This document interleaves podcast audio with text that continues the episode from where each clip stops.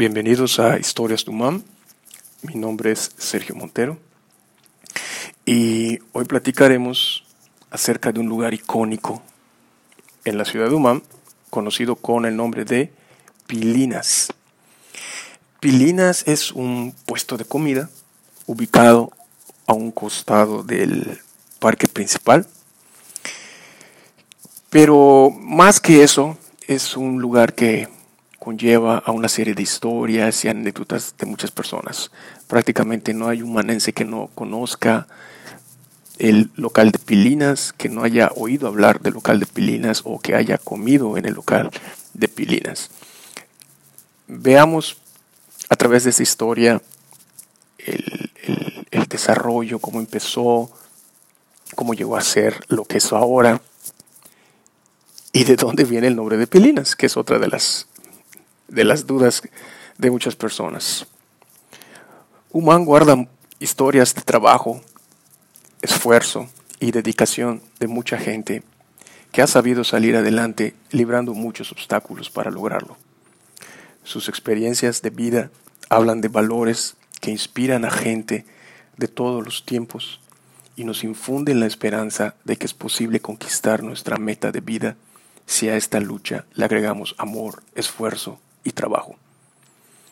Un popular restaurante de conocido como La Margarita, es un lugar que los humaneses conocen como Pilinas y que en la actualidad es una parada obligatoria para muchas personas que visitan nuestra querida ciudad y desean llevarse en el paladar un recuerdo del sabor de nuestra tierra.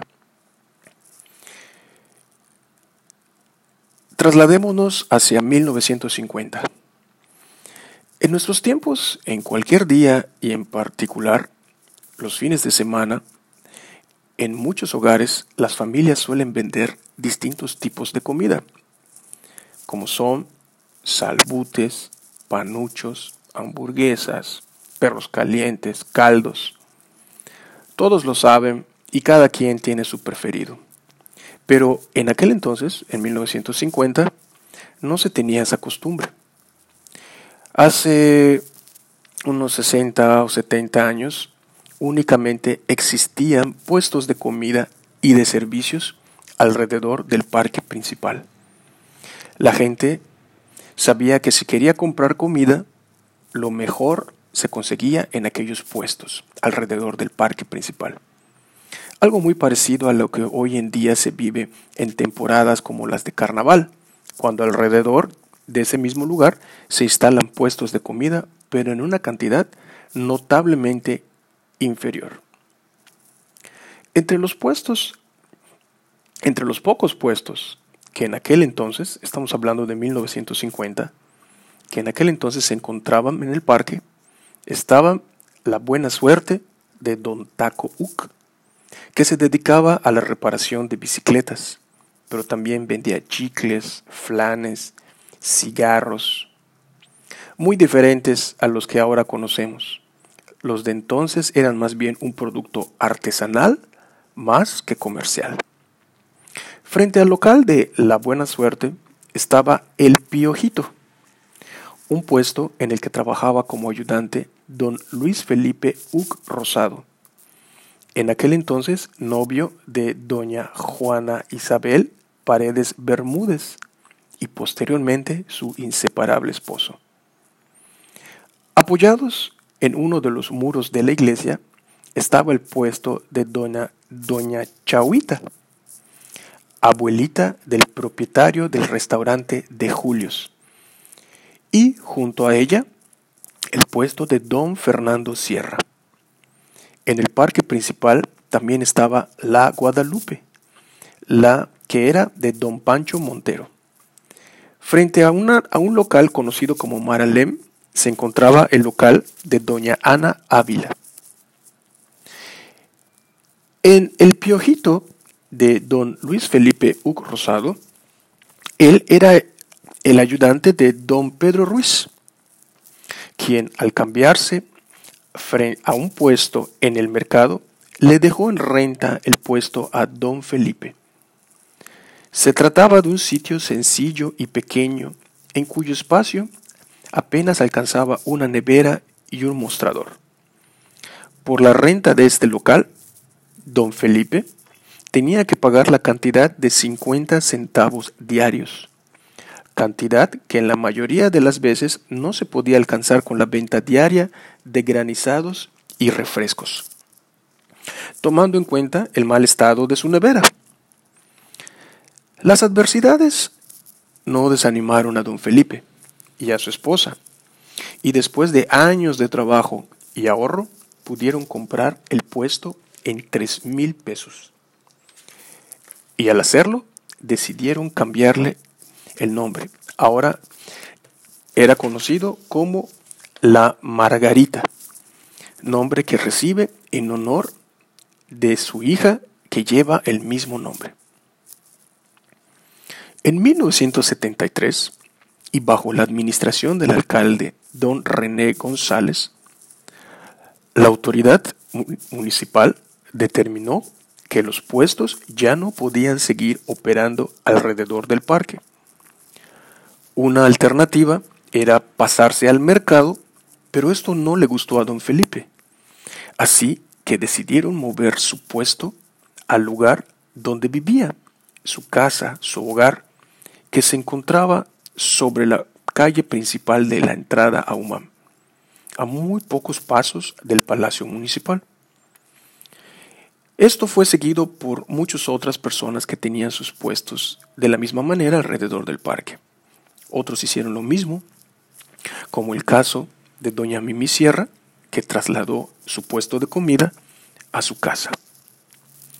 Este cambio supuso nuevas dificultades, pues habría que realizar gastos para adaptar su casa para poder continuar con la venta de comida que en aquellos tiempos nunca era suficiente para realizar tanto gasto. Así que hicieron lo mejor dentro de sus posibilidades y continuaron con la venta de comida y bebidas como sidra pino, Coca-Cola y Pepsi.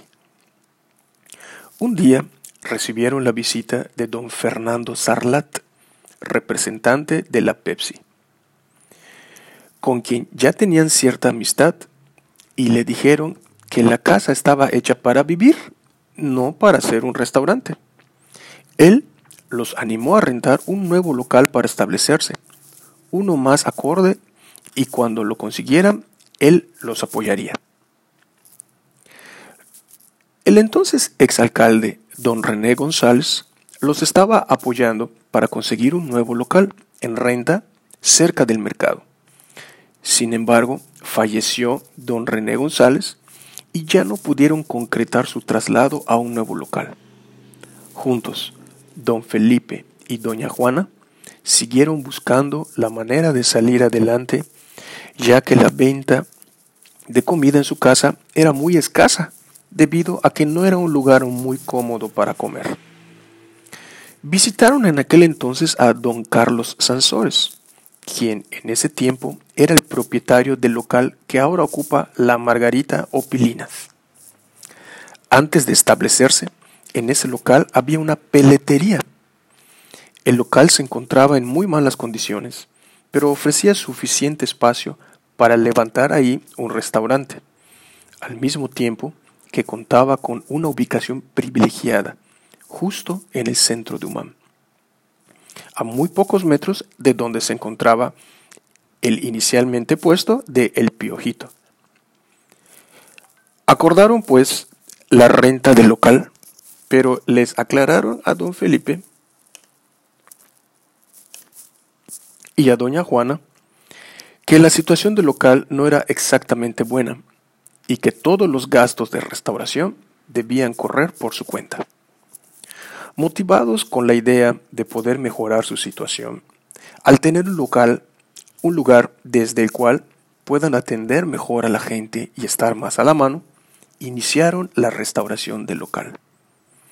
El hijo de don Fernando Sarlat, promotor representante de la Pepsi, los apoyó con una cortina metálica para la puerta, la misma que conserva hasta el día de hoy y que ha estado ahí desde que ocuparon el local el 31 de agosto de 1973.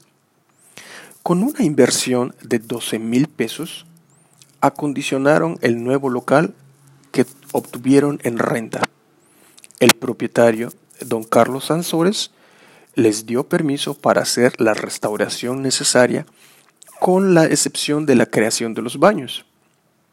Así que cuando la gente iba a comer a la margarita y necesitaba un baño, iba al patio del local que era muy grande. Así fue como reanudaron su trabajo en este nuevo sitio, por el que aún debían pagar una renta, que cada año aumentaba. Luego de un tiempo de pagar renta, don Felipe y doña Juana querían tener un local más estable. Hablaron con don Carlos Ansores, el propietario del local, para comentarles que iban a cambiarse de lugar, ya que querían tener uno propio. Don Carlos Ansores les ofreció en venta el local por un millón de pesos, de los pesos de aquel entonces. El trato consistía en pagar la mitad al confirmar la venta y la otra mitad al entregarles los documentos de la propiedad, trámite que aproximadamente tardaba de dos a tres meses. Eran los meses anteriores al fin de año y sabían que, para el tiempo que les quedaba, no les iba a ser posible juntar el saldo. Sin embargo, le pidieron a don Carlos la oportunidad de pagar el resto del dinero después del carnaval. El carnaval de aquellos entonces era una fiesta muy abarrotada, no solo por eh, personas que vivían en Humán, sino personas de las fincas, personas de los municipios circunvencinos, inclusive personas de Mérida, ya que el carnaval de Humán era muy famoso. En aquellos tiempos, los carnavales en Humán eran muy famosos eran de los más famosos en todo el estado y su duración era mucho más extendida que en los tiempos actuales. Don Carlos accedió con mucho esfuerzo y trabajo en ese carnaval y en ese carnaval lograron reunir la cantidad necesaria y fue así como pudieron ser propietarios del local que hoy ocupa la Margarita y que todo el mundo conoce también como Pilinas. Pero, ¿de dónde viene esa palabra pilinas? Don Felipe ha sido un hombre trabajador toda su vida. Perdió a su padre a los ocho años y aprendió del trabajo desde muy pequeño. Una vez siendo niño, lo mandaron a comprar unas aspirinas. El pequeño y obediente Felipe fue a la tienda y en lugar de pedir unas aspirinas, pidió unas pilinas. Desde ese momento y para siempre, ese apodo sería su compañero.